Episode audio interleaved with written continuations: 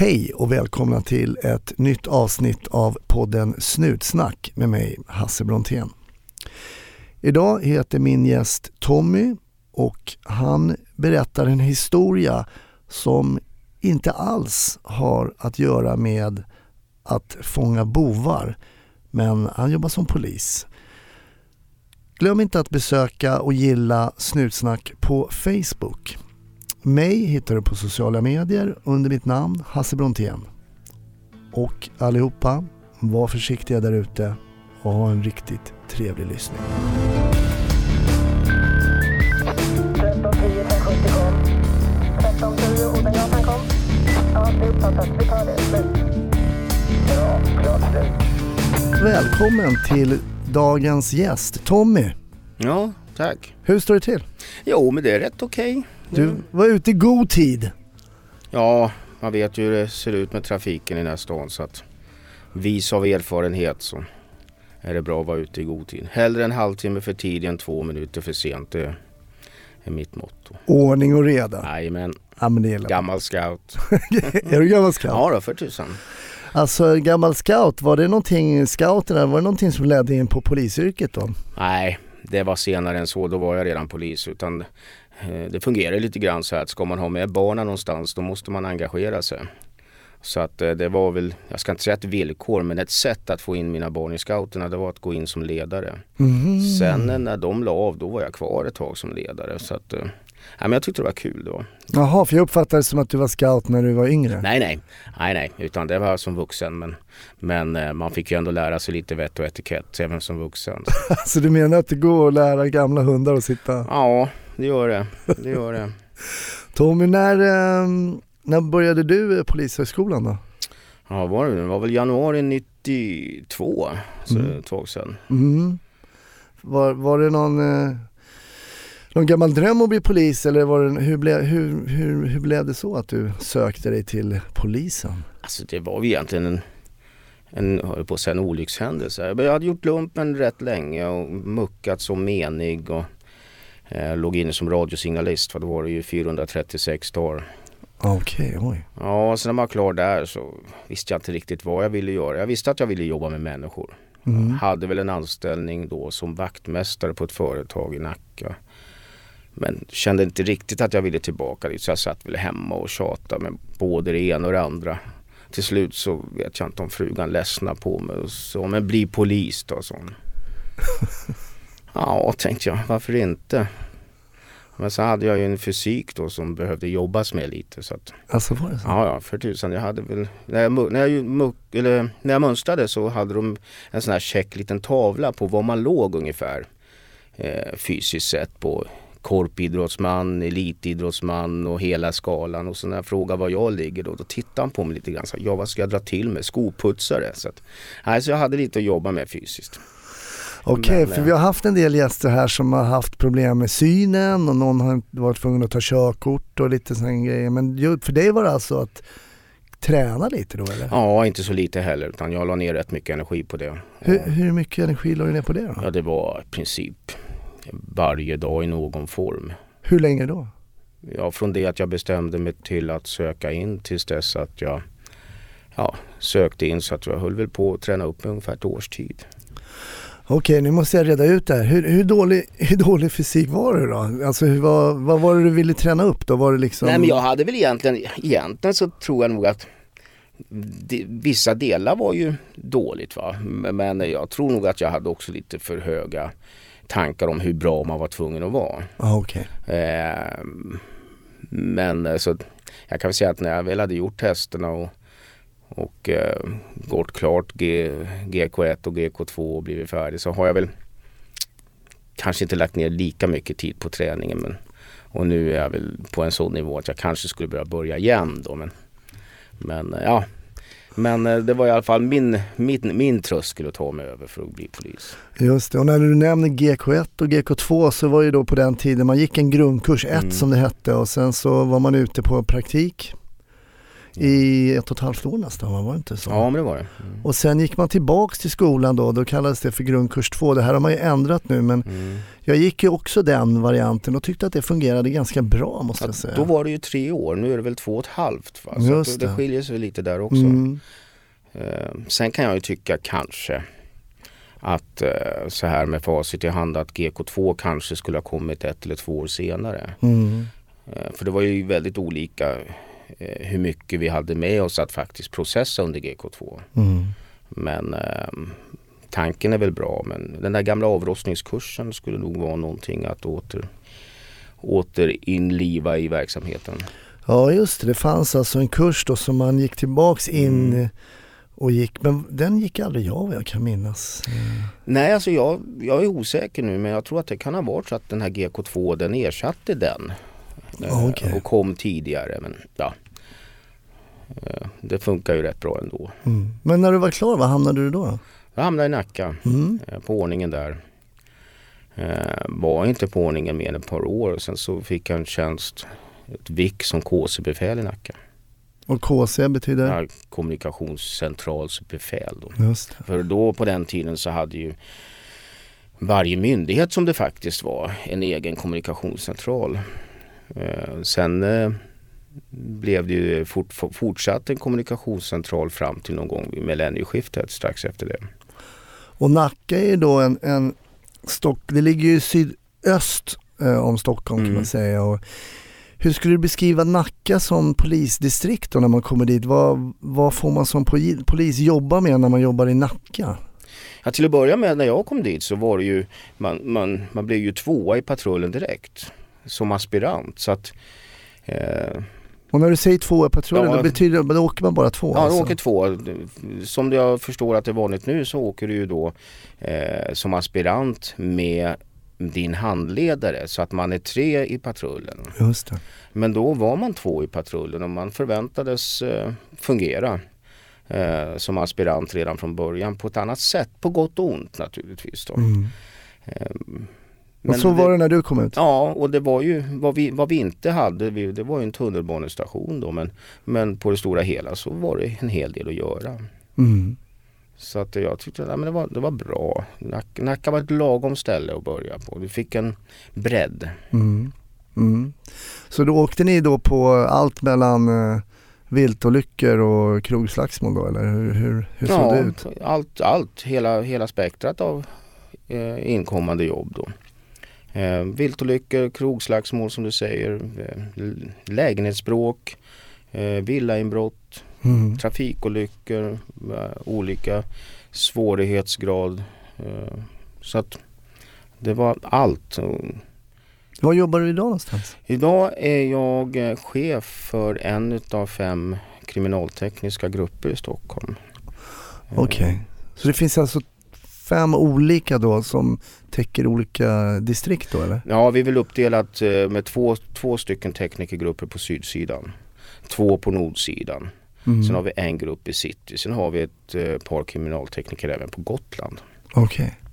Så, men de tillhör organisatoriskt den citygruppen men, men eh, är ju ganska får vara väldigt mycket tusenkonstnärer där på Gotland eftersom det är en ö då. Men kriminalteknik då om man tittar på det. Är det någonting som du kom att bli intresserad av eh, som polis eller var det någonting som du hade tänkt på redan innan att du skulle kunna tänka dig att jobba med? Alltså jag har väl egentligen hela tiden, om vi ser från en vecka från in på GK1 så eh, hade vi den första kontakten med kriminalteknikutbildningen. Och då hade man ett exempel på ett ärende som var just från Nacka. Ett eh, gammalt mord. Och det sättet som man beskrev på hur kriminalteknikerna jobbade för att hitta det där lilla, lilla som fick så stor betydelse. Då kände jag att det här, det här ska jag jobba med framöver. Men sen så tar ju verkligheten olika vägar. Och, eh, jag hamnade väl på sådana ställen där det kanske inte är en rekryteringsbas för att bli kriminaltekniker. Så att det tog mig ganska lång tid. Jag började med kriminaltekniken 2005. Då blev jag LOKUS som det heter, lokala brottsplatsundersökare. Som främst åker på mängdbrott. Varför är kriminalteknik intressant? Nej men det är för att det, det, är, så, det är så brett. det är så brett och du, du, man vet någonstans att eh, kriminaltekniken, forensiken får ju mer och mer betydelse i varje enskilt ärende. Och eh, inte ett enda ärende är det andra likt. Och du kan, kan kastas från det ena jobbet till det andra eh, på nolltid. Jag har varit med om att jag har suttit i mikroskop och skalpell och försökt peta upp knutar på en så kallad Gambiaboll där man eh, knyter ihop narkotika. Mm. En timme senare står jag och jobbar med lyftkran på en rasolycka. Eh, Så det är väldigt tvära kast men alla de här typerna av undersökningar kräver ju ändå eh, ganska stort mått av koncentration och, och förmåga att läsa en plats. Och det är det som är intressant. Men det är just det här läsa en plats. Jag, tänker nu, jag får ju upp en bild då nu när jag tänker på mm, kriminalteknik. Det är att ni som tekniker då kommer in på en, till exempel en mordplats. Mm. Och eh, vad, vad är det man gör då? Vi pratade lite innan vi började spela in om perception. Mm. Eh, men om vi, innan vi går och pratar mer om perception då, men vad gör ni? Först kan jag tänka mig att en patrull har varit på plats och konstaterat att här har det nog antagligen skett ett brott och så spärrar man av va? Mm. Och sen kommer ni och hur går ni tillväga då, då som tekniker? Alltså det är lite olika beroende på, på vad det som har hänt. Alla platser är ju naturligtvis unika men, Mm. men eh, till att börja med så försöker man ju titta på vad ska jag ha för strategi här? Vad har jag för ingångsvärden? Vad, vad, vad vet jag? Vad har jag fått veta om det här händelsen innan jag börjar min undersökning? Och det kan ju vara så, så att eh, patrullen har hittat en, en kropp under sådana omständigheter att de själva inte gärna vill eh, avgöra om man ska se det som ett brott eller inte. Det är mycket ung personal ute nu. Mm. Och då kan ju vi komma med våran erfarenhet och, och, och göra en bedömning att det här är sannolikt inget brott. Och sen ska vi naturligtvis ändå ta höjd för att vi kan ha fel. Så att vi brukar ju låta platsen vara fortsatt avspärrad om det är möjligt då till efter den rättsmedicinska undersökningen. Och den säger ju ofta vad personen har dött av. Mm. Och då kan vi ta en nytag där. Är det en plats utomhus, ja men då får vi jobba på som det är skarpt oavsett vad vi tror och tänker. Eh, Men, men det handlar ju egentligen om att jobba sig långsamt fram och, och försöka se vad, vad är det som är viktigt här? Vad är det på den här platsen som kan leda utredningen framåt? Mm. Och det handlar ju både om att eh, eller jag ska säga så här, det handlar inte om att sätta dit någon. Utan det handlar om att komma så nära sanningen som möjligt. Och lika viktigt är det ju då att kanske fria en misstänkt. Just det. Det får vi inte glömma bort att det är, eh, vi, vi, vi lägger ju ingen värdering i att nu ska vi sätta dit någon eller nu ska vi hitta saker som som eh, Pekar just mot pekar en på specifik Nej person precis, då, utan vi, vi håller ju oss objektiva. Vi försöker ju hålla oss så objektiva som möjligt och därför så är det ju vissa delar utav utredningen som vi försöker hålla oss ifrån att få veta. Vi vill helst inte läsa några förhör eller någonting sådant innan vi börjar vår undersökning för vi vet hur lätt man blir färgad. Så du menar att man kan alltså påverkas då, fast man tänker att man ska vara objektiv, så Mm. om man då till exempel läser olika förhörsdrag och sånt, att man kan bli påverkad ändå eller? Ja absolut.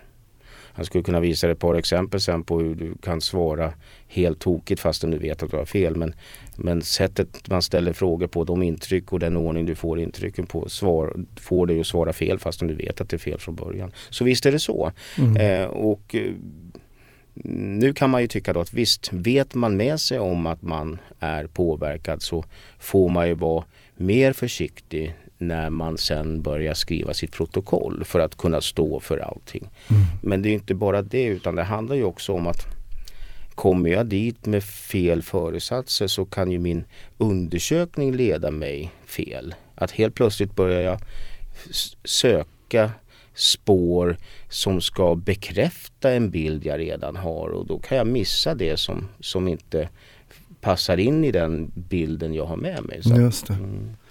Välkommen till Momang, ett nytt smidigare casino från Svenska Spel, Sport och Casino där du enkelt kan spela hur lite du vill. Idag har vi en stjärna från spelet Starburst här som ska berätta hur smidigt det är. Jaha, så smidigt alltså. Momang, för dig över 18 år. Stödlinjen.se. Men hur mycket kan man då om man går in, och vi pratade just, eh, vi nämnde det här ordet perception, men hur mycket kan man ta in av en kanske ganska kaotisk och stökig till exempel lägenhet där det har skett eh, ett misstänkt mord till exempel. Hur mycket kan man ta in som, som tekniker när man kommer? Ja det handlar ju egentligen om hur mycket tid man har Mm. eh, och hur länge vi kan ha kvar brottsplatsen. Eh, för när vi kommer dit inledningsvis till att börja med ska man säga att mycket av det här som vi blir kallade på det sker ju under beredskapstid, under mörk tid. Mm. Där kroppen, även våran kropp är inställd på vila och med allt vad det innebär med hur du får igång de grå så att säga. Mm. Det ska man ha med sig. Och, och sen kommer vi dit precis som du säger, det är kaos.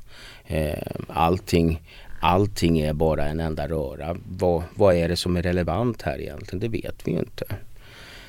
Vi kan ha, vi kan, vi kan ha en bild, vi kan skapa oss en bild av det med eh, blodstänksbild på väggar och tillhyggen som ligger på förväntade platser utifrån en skadebild på kroppen och sådana saker. Men, men eh, vi är ju fortfarande precis kommit till platsen så att jag tror ju att dag två så har det lossnat så att du kan börja se ett annat sammanhang. Mm. Så det krävs lite tid alltså? Ja men det är en erfarenhetssak också. Jag menar har man jobbat länge, nu är inte jag ute så länge eller så mycket längre så att jag menar de jag arbetar med, min personal, mm, det är ju ganska lätt att se att här har vi en person som har jobbat väldigt länge som ganska snabbt kan bilda sig en uppfattning om vad som är relevant och inte relevant. Eh, Sen har vi de som kanske är mera nya då i rollen som kriminaltekniker som behöver lite mer tid på sig och, och ska ha det. Men, men det går inte att säga eh, hur lång tid en undersökning tar. Nej. Det är ju, jag, Men jag förstår att det är jag har varit väldigt- på modundersökningar som varit klara på 30 minuter. Okej. För att det finns ingenting att söka på. Nej. Eh, Så att, så att det, det, en, jag har varit på ett inbrott som har tagit en och en halv dag när jag var lokus. Mm. Så att det, det, det är omöjligt att, att säga hur lång tid någonting tar. Det var, vad man kan säga att du kommer dit eh, och, och ska någonstans hitta omständigheter, spår, eh, föremål så, som kan ge en vägledning om vad som har hänt på platsen. Mm. Spännande. Du, eh, du var med i en historia också idag. Ja, och det var väl det här som var den svåra grejen. Jag fick ju höra att jag skulle ha med mig någonting som har påverkat mig. Mm. Och att eh, från ett ganska långt då, eh, liv, polisliv välja ut någon enstaka händelse. Det, det är inte lätt. Jag skulle kunna välja en händelse som har kanske gjort mig till en lite mer cynisk människa än jag var när jag började polis. Mm. Jag skulle kunna välja ut en händelse som faktiskt fick mig kanske att tappa lite tro på mänskligheten. Mm. Jag skulle kunna välja en händelse som jag varit med om som för med sig en, massa, en, en del skuldkänslor och en bild på näthinnan som jag vet att jag aldrig kommer bli av med. Mm. Det, Men- det, helt, det står det helt fritt. Ja precis och det var det som jag brottas med lite grann. Vad ska jag välja nu? Utan, men då väl, tänker jag väljer en grej som jag var med om som faktiskt jag minns med rätt mycket värme. Mm. Eh, 2012 i mars så flög ett Herculesplan in i Kebnekaise sydtopp. Mm. Planet var från norska försvaret. De skulle flyga från eh, Norge då in till Kiruna för att, för att hämta norsk trupp som hade varit med på någon övning inne på svensk sida. Och eh, på vägen över eh, mot Kiruna eh, Eh, så av händ olika händelser så flyger de rakt in i Kebnekaise sydtopp från eh, eller över en glaciär som heter Rabos glaciär. Och de försvinner ju då naturligtvis och man får ingen kontakt med dem och inledningsvis så eh, sätter man igång en, en, en eh, sökinsats för, i syfte att rädda liv. Mm. Eh, jag följde ju med det där en del eh, på media och eh, hade även en del utav insatsen kopplad till min Rakel. Eftersom jag på den tiden Vad innebär det då för lyssnarna? Då? Ja, det är ju så här. När man sätter igång en sån här insats så sker det en hel del radiotrafik. Mm. Och det sker ju över vårt radiosystem Rakel. Och allting är ju digitalt. Det innebär att egentligen så kan du sitta var som helst och lyssna med den här radiotrafiken. Och jag fick som uppgift då att lyssna med på allting som hände där uppe i Kebnekaise. Och samtidigt då så meddelade jag det som var relevant därifrån till en grupp med kriminaltekniker som var på väg upp ifrån Umeå. Okej. Och den här gruppen som var på väg upp från Umeå det var det här norra teamet, eh, DVI-teamet som det heter. DVI det står ju för Disaster Victim Identification. Okej. Och det är de som kopplas in vid katastrofer eller andra händelser där det handlar om att identifiera dödsoffer.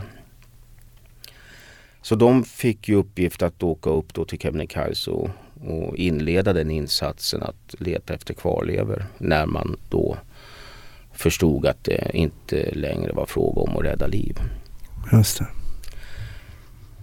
Så att det där jobbade de då, eh, första teamet jobbade, tror jag var en dryg vecka.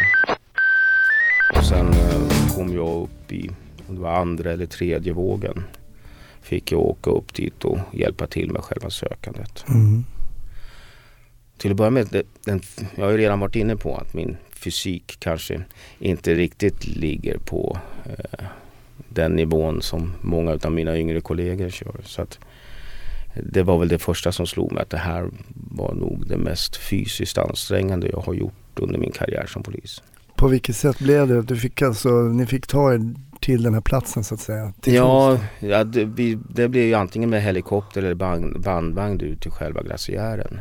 Men när vi väl var där uppe så var det ju som att springa upp och ner för en uh, slalombacke där du sjunker ner till knäna ibland i snö. Just det. Så det var väldigt mycket klättrande och farande där uppe. Och vi eh, bar ju med oss Eh, ryggsäckar som innehöll stora ballonger skulle man kunna säga. Eftersom det här var ju samtidigt en av de minst utforskade glaciärerna eh, i fjällmassivet. Så vad man visste det var att det finns både glaciärsprickor och glaciärbrunnar men man visste inte riktigt var. Så att eh, det- fick man ju i alla fall inledningsvis ha med sig att du kunde helt plötsligt marken försvinna under fötterna på en. Mhm. Och då eh, fick vi ju veta att faller man ner i en glaciärspricka då faller man 30-40 meter och sen slår man ihjäl sig. Faller man ner i en glaciärbrunn då faller man 30-40 meter men sen planar det ut ungefär som en rutschkana. Och sen kan du falla ytterligare 150-200 meter långsamt och sen stannar du någonstans där nere under isen men helt oskadad men du kommer aldrig därifrån. Okej. Så det var en sån där sak som man kände att det vill man inte riktigt vara med om. Eh, men eh, det var högt mått av säkerhet när vi jobbade där. Mm. Men som sagt, väldigt fysiskt ansträngande. Och vad som jag kommer ihåg där som, ja vi har pratat om det vi som var där uppe. Det var någonting som, som verkligen berörde oss och det var ju på morgnarna när vi vaknade. Så gick man in och åt frukost och då passerade man Var åt ni frukost Ja, på? Kebnekaise fjällstation. Okej. Vi bodde där, vi var förlagda där uppe. Mm. Och då passerar man fotografierna på de här förolyckade norska eh, soldaterna då. Okej. F- Och det, det, jag kan fortfarande känna, känna lite grann när jag tänker på när man gick förbi, nästan sa god morgon åt dem. För nu visste man att nu skulle man ut och leta efter dem. Okej. Så att det var... Det, Så ni fick verkligen bilder på dem då varje... Ja, vi, precis. Då. Det var ju det. Man visste ju någonstans. För, för det blir ju så Det blir så kliniskt på något sätt med tanke på också, nu ska man ju veta det att det här planet flög in i bergväggen i över 500 km i timmen. Mm. Med vad det innebär då med söndertrasad plåt och allting sånt. Så att eh, de mänskliga kvarlever vi hittade var ju ibland väldigt smått. Mm. Eh, och det gjorde att det här gav ju i alla fall mig ett ansikte på vad jag faktiskt höll på med. Mm. Det var liksom inte bara att klättra och leta eh, muskelvävnad på ett berg utan det här var de här människorna, det var de här människorna liksom som vi jobbade med. Mm. Och det var lite skönt samtidigt att behålla den här mänskliga aspekten i någonting som kan vara ganska, jag ska inte säga makabert men ändå udda. Mm. Och hur gick det då? Hittade ni delar av de här? Ja, för det var väl målet då att det skulle finnas någonting att lägga i varje kista och det gjorde vi. Kunde man också utröna vem som var vem? Det, Ja men det gör man ju med DNA. det gör man med det. Mm. Här prövade man faktiskt också en, en, en teknik med att göra undersökningar utav egentligen alla delar som kommer in. Så att man, man kunde ganska lätt hålla isär de olika eh, vävnadsresterna och veta vilken person det, det var. Så att det var aldrig någon tvekan om vem som var vem så att säga. Hur länge fortskred det här arbetet? Hur länge var du där uppe? Jag var där i, nu ska jag se om jag tänker rätt, 9-10 dagar någonting. Mm. Eh, Men hela insatsen pågick ju i första vändan fyra veckor tror jag. Okej. Men sen var man uppe en, en eh, två veckors period till precis när snösmältningen hade nått sin kulmen då. När, när så mycket snö var borta som möjligt. Mm. För att se vad man mer kunde hitta innan man avslutade. Sen vet jag att de har varit uppe och, och städat rester utav plan och sådana saker. Det här är ju Mm. ändå ett eh, naturskyddsområde. Men Du inledde den här berättelsen och, med att säga att du valde den för att den lämnade dig av en känsla av ömhet sa du? Ja men lite grann sådär. För- Kan du beskriva varför? Du, jag förstår när du, när du ser de här bilderna på de här Mm. människorna som du förstår då är döda och förolyckats. Men vad är det mer som gör, den här gruppen som ni jobbar med, hur, hur jobbar ni tillsammans och vad pratar ni om kring det här?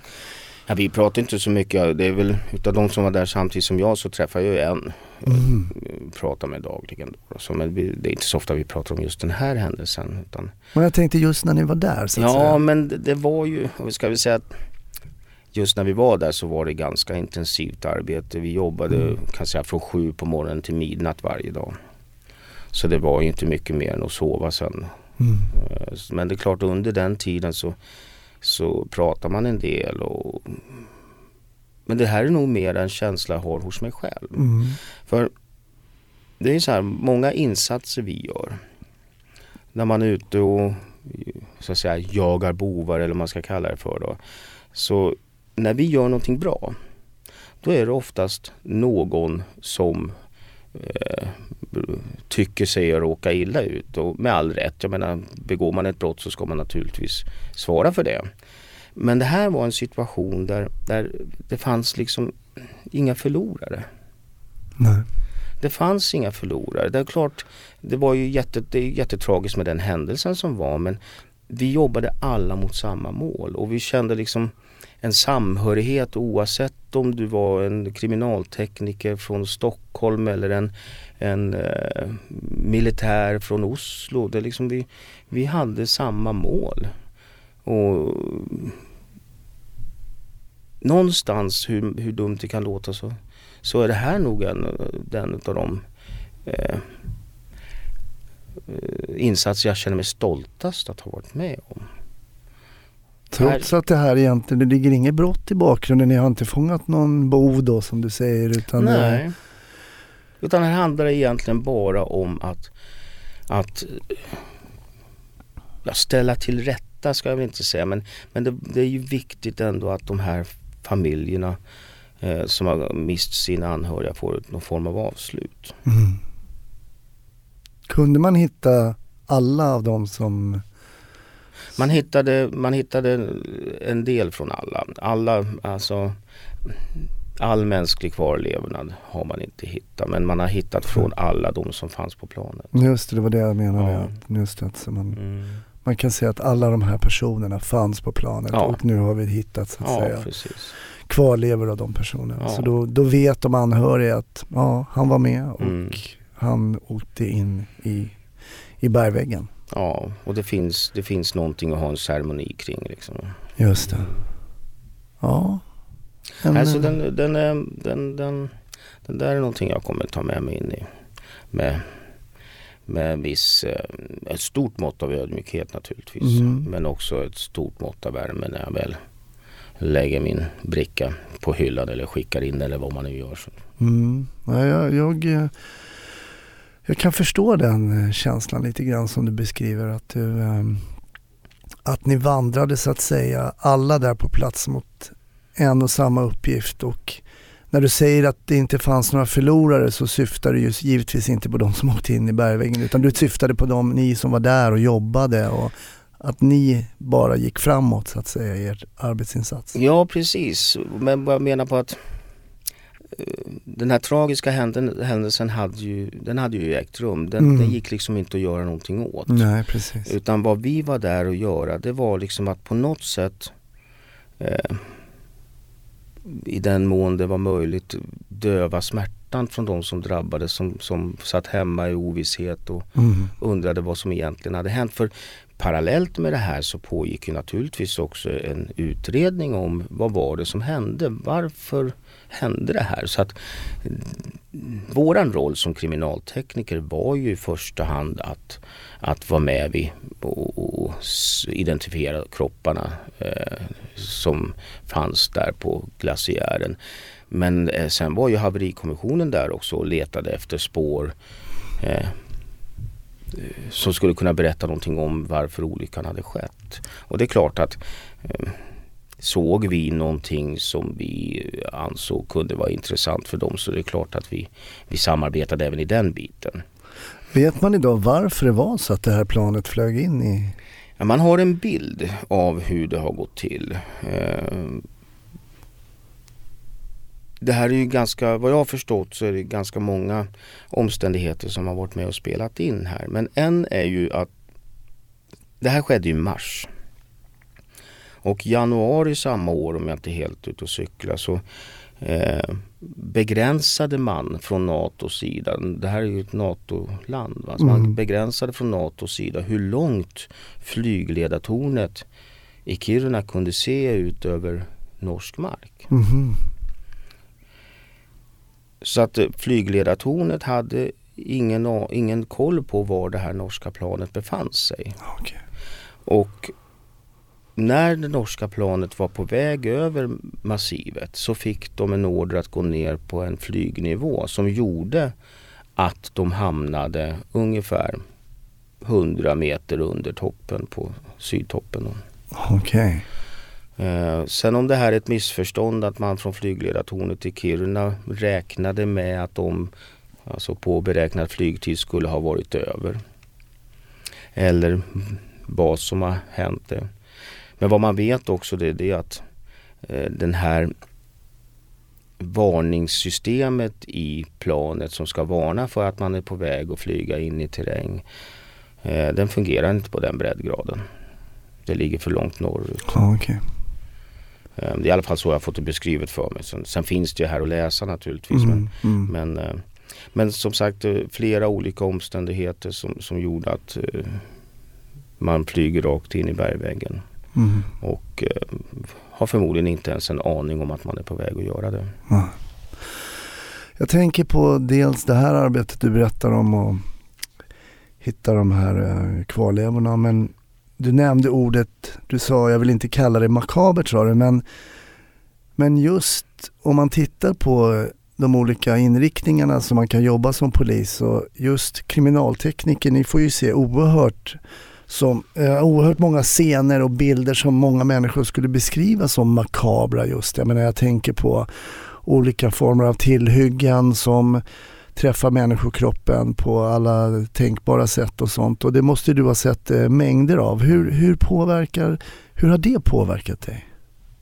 Ja, men det är väl lite grann så att eh, när man ser när man ser vissa skador så inser man ju att eh, den som har åsamkat de här skadorna eh, måste, eh, jag skulle säga, kanske inte vara helt frisk. Va? Mm. Eller åtminstone drabbas av ett raseri som, som kan vara svårt att förstå. Mm. Men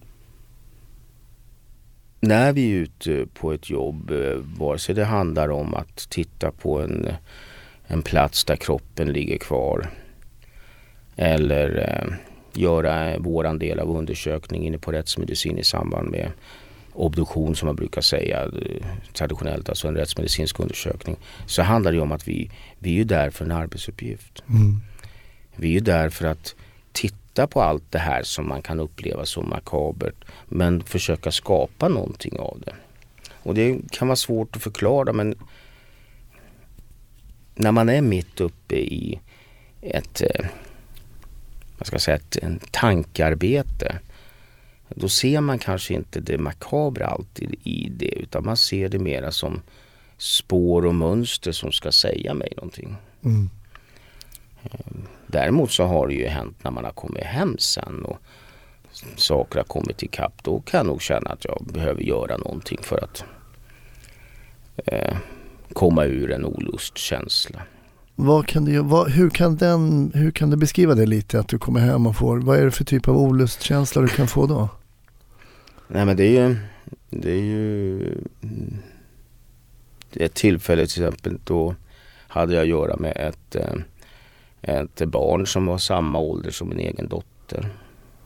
Eh, lika mycket tänder, eh, samma typ av blöjor. Och det är klart att då är man professionell. Just då är man professionell. Men sen när man kommer hem och, och ser sin egen dotter ligger där med samma typ av blöjor. Så då, ja, men då så kom, saker kommer i kappen. Och du, när du pratar om det andra barnet då, var det då ett avlidet barn? Ja, precis. exempel, Som har blivit bragt om livet eller något Ja, sånt? precis. Mm. Och mm, då tar, det är ju ofrånkomligt att man tar med sig saker. Jag tror Mm. att skulle jag hamna i det läge där jag aldrig tar med mig någonting då, då skulle jag nog bli lite orolig för mig själv. Men, men sån är jag som person. Jag är, Mm. jag är en person som, som gärna tar med mig saker men jag hittar olika sätt att bearbeta det. För du nämnde så att du kunde vid något tillfälle då få med dig en sån olustkänsla hem Mm, till exempel mm. och du tar med dig den. Då sa du då måste jag göra något för att ta mig ur den. Men vad har du då för knep att ta dig ur en sån olustkänsla för, för att liksom lätta lite på ditt tryck då så att säga? Ja, jag har ju eh, Dels så har jag ju eh, musiken. Mm. Som eh, ganska ny polis så kunde jag sitta rätt ofta med gitarren efter någonting jag hade varit med om. Eh, och det gör jag väl ibland fortfarande men sen har jag ju haft har jag den stora glädjen att ha levt ihop med samma kvinna nu i 35 år så att eh, hon är ju en riktig norrländska med vad det innebär liksom att när jag kommer hem och säger liksom att fan det var en grej på jobb, det är sluta svamla, liksom, koka kaffe. Så, ja, men jag förstår det, så det, man, man växer ihop på det sättet att det kan låta lite rått och, och, men, men det är otroligt hjärtligt. Och så att, jag menar, det är ju klart ett stöd naturligtvis. Mm, Man, mm. man behöver inte göra sig till. Kan du bolla saker med henne och berätta att du känner dig lite down? Eller Ja men det kan man ju göra. Hon jobbar ju, kan inte i samma bransch som jag, men hon är den klassiska, det är den klassiska konstellationen med sjuksköterska och polis. Okej. Så Mm. hon har ju naturligtvis sett en hel del eh, också. Så hon, hon vet, förstår ju känslan ibland. Sen så kan vi inte gå in på några detaljer, vare sig hon eller jag, om vad vi möter på våra jobb. Men det är det jag menar på att har man levt ihop så länge som vi har gjort då, då behöver man inte prata så mycket. Ja, Så att, och det är ju, så att men sen har jag ju, några på måste jag räkna lite grann, eh, 12 hundar också. Okej. Och det, de kan ju vara lite tröstande. Så du har i alla fall saker eh, i ditt privatliv som kan avleda dina Jajamän. tankar från Jajamän. det polisiära? Ja, då, det har jag inga problem med. Nej. Det har nej. inga problem med. Men, men eh, sen är det det vissa, det är ju som jag sa, det finns ju ändå vissa bilder som jag vet att jag aldrig kommer bli av med. Hur jag än gör så kommer de alltid sitta kvar på näthinnan. Och det är ingenting som man går omkring och mår dåligt av men, men eh, det tror jag alla poliser har. Alla som jobbar inom räddning, brandkår, vad Mm. det nu må vara har ett intryck som, som kommer finnas där för alltid. Mm. Det behöver inte innebära att man behöver ha debriefing två gånger om dagen men, men de finns där. De blir liksom som en följeslagare genom livet för att Mm. någonstans så ger de en någonting också. I mitt fall så den här bilden jag har kvar är kopplad också som jag sa till lite granna skuldkänslor som gör att jag förhoppningsvis ändå har blivit en bättre människa. Mm. Och den här bilden är ju en påminnelse om det hela tiden. Att nu, det, här är din, det här är din lilla stämpel som ska se till att du fortsätter vara något bättre människa. Just det. Jag, jag undrar lite, vad är det för typ av skuldkänslor du nämner då? Varför får du skuldkänslor? Det här egentligen det handlar ju om en kollega som tog livet av sig själv. Okej. Och eh, jag pratade med honom eh, bara några timmar innan han gjorde det. Mm. Och eh, förstod ju efteråt egentligen att han försökte nog säga någonting som jag inte fattade. Mm. Och det är väl den biten då man kanske ska ta, ta sig tid att lyssna mer Mm. med hela, med, med lite inlevelse när folk försöker säga någonting och förstå vad är den här människan försöker säga mig egentligen. Mm. Har, vi inte en, har vi inte vi människor också en tendens efteråt att kanske lägga en del av skulden då och tänka att om jag hade lyssnat Jo, bättre och så så. är det är det, är det naturligtvis. någon form av, man vill, man vill ju kanske se en, att det hade funnits en utväg om Mm. jag hade um, kunnat lyssna mer eller ta in det mer. Och sånt. Jo men så är det naturligtvis och det, är, man, det, det blir ju alltid en efterkonstruktion att Mm. om inte om hade och så vidare. Men, Just men jag tror ju samtidigt också att vi, vi har ett, ett, ett annat sätt idag att umgås. Mm. Där eh, har du inte läst det på Facebook så finns det inte liksom lite grann.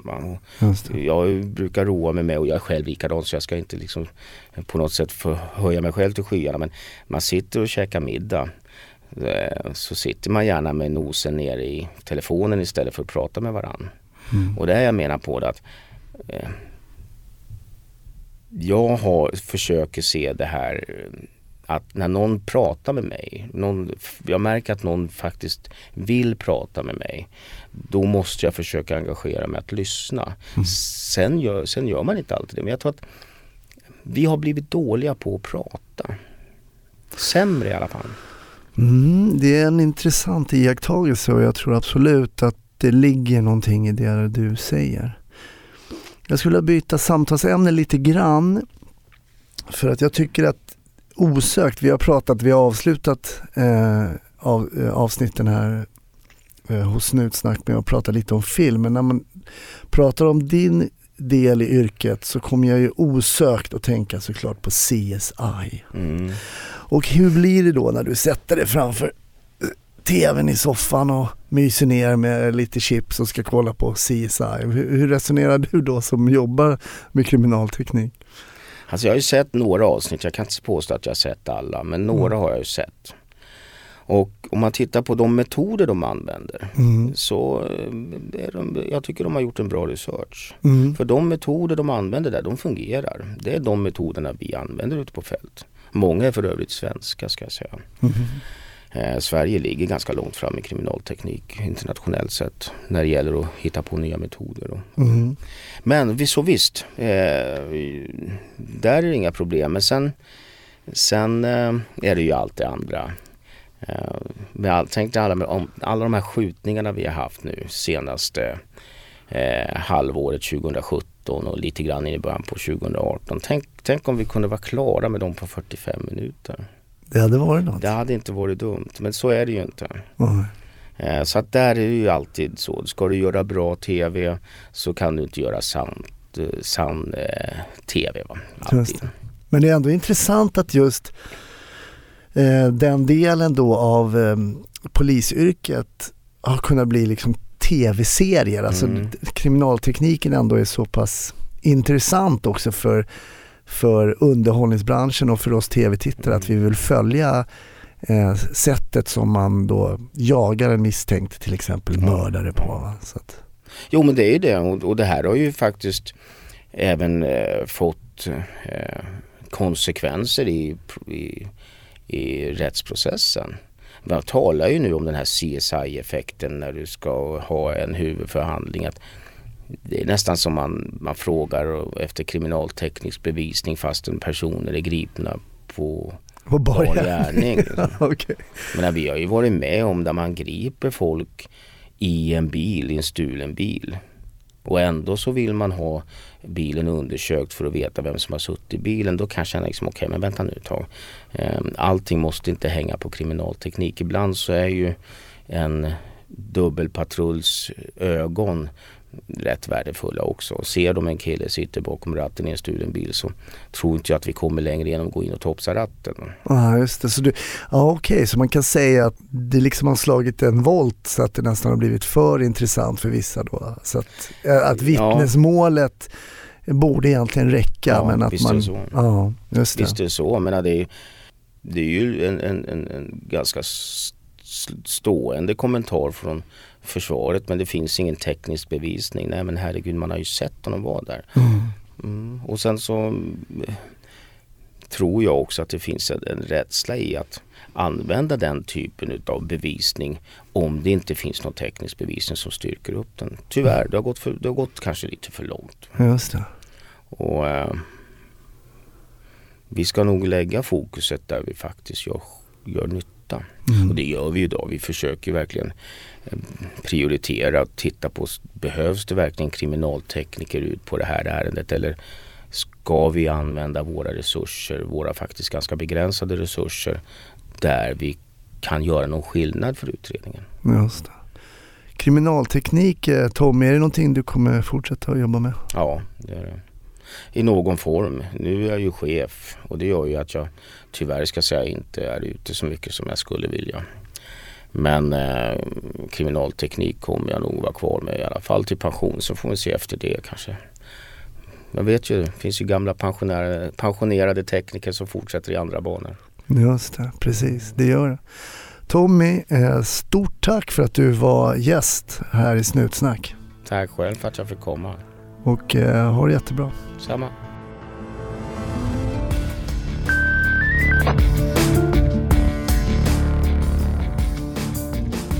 Tack för att du har lyssnat på ytterligare ett avsnitt av podden Snutsnack. Ha det riktigt bra. Glöm inte att gilla Snutsnack på Facebook. Mig, Hasse Brontén, hittar du på sociala medier under mitt namn. Ta det lugnt till nästa vecka så hörs vi då. Ha det bra.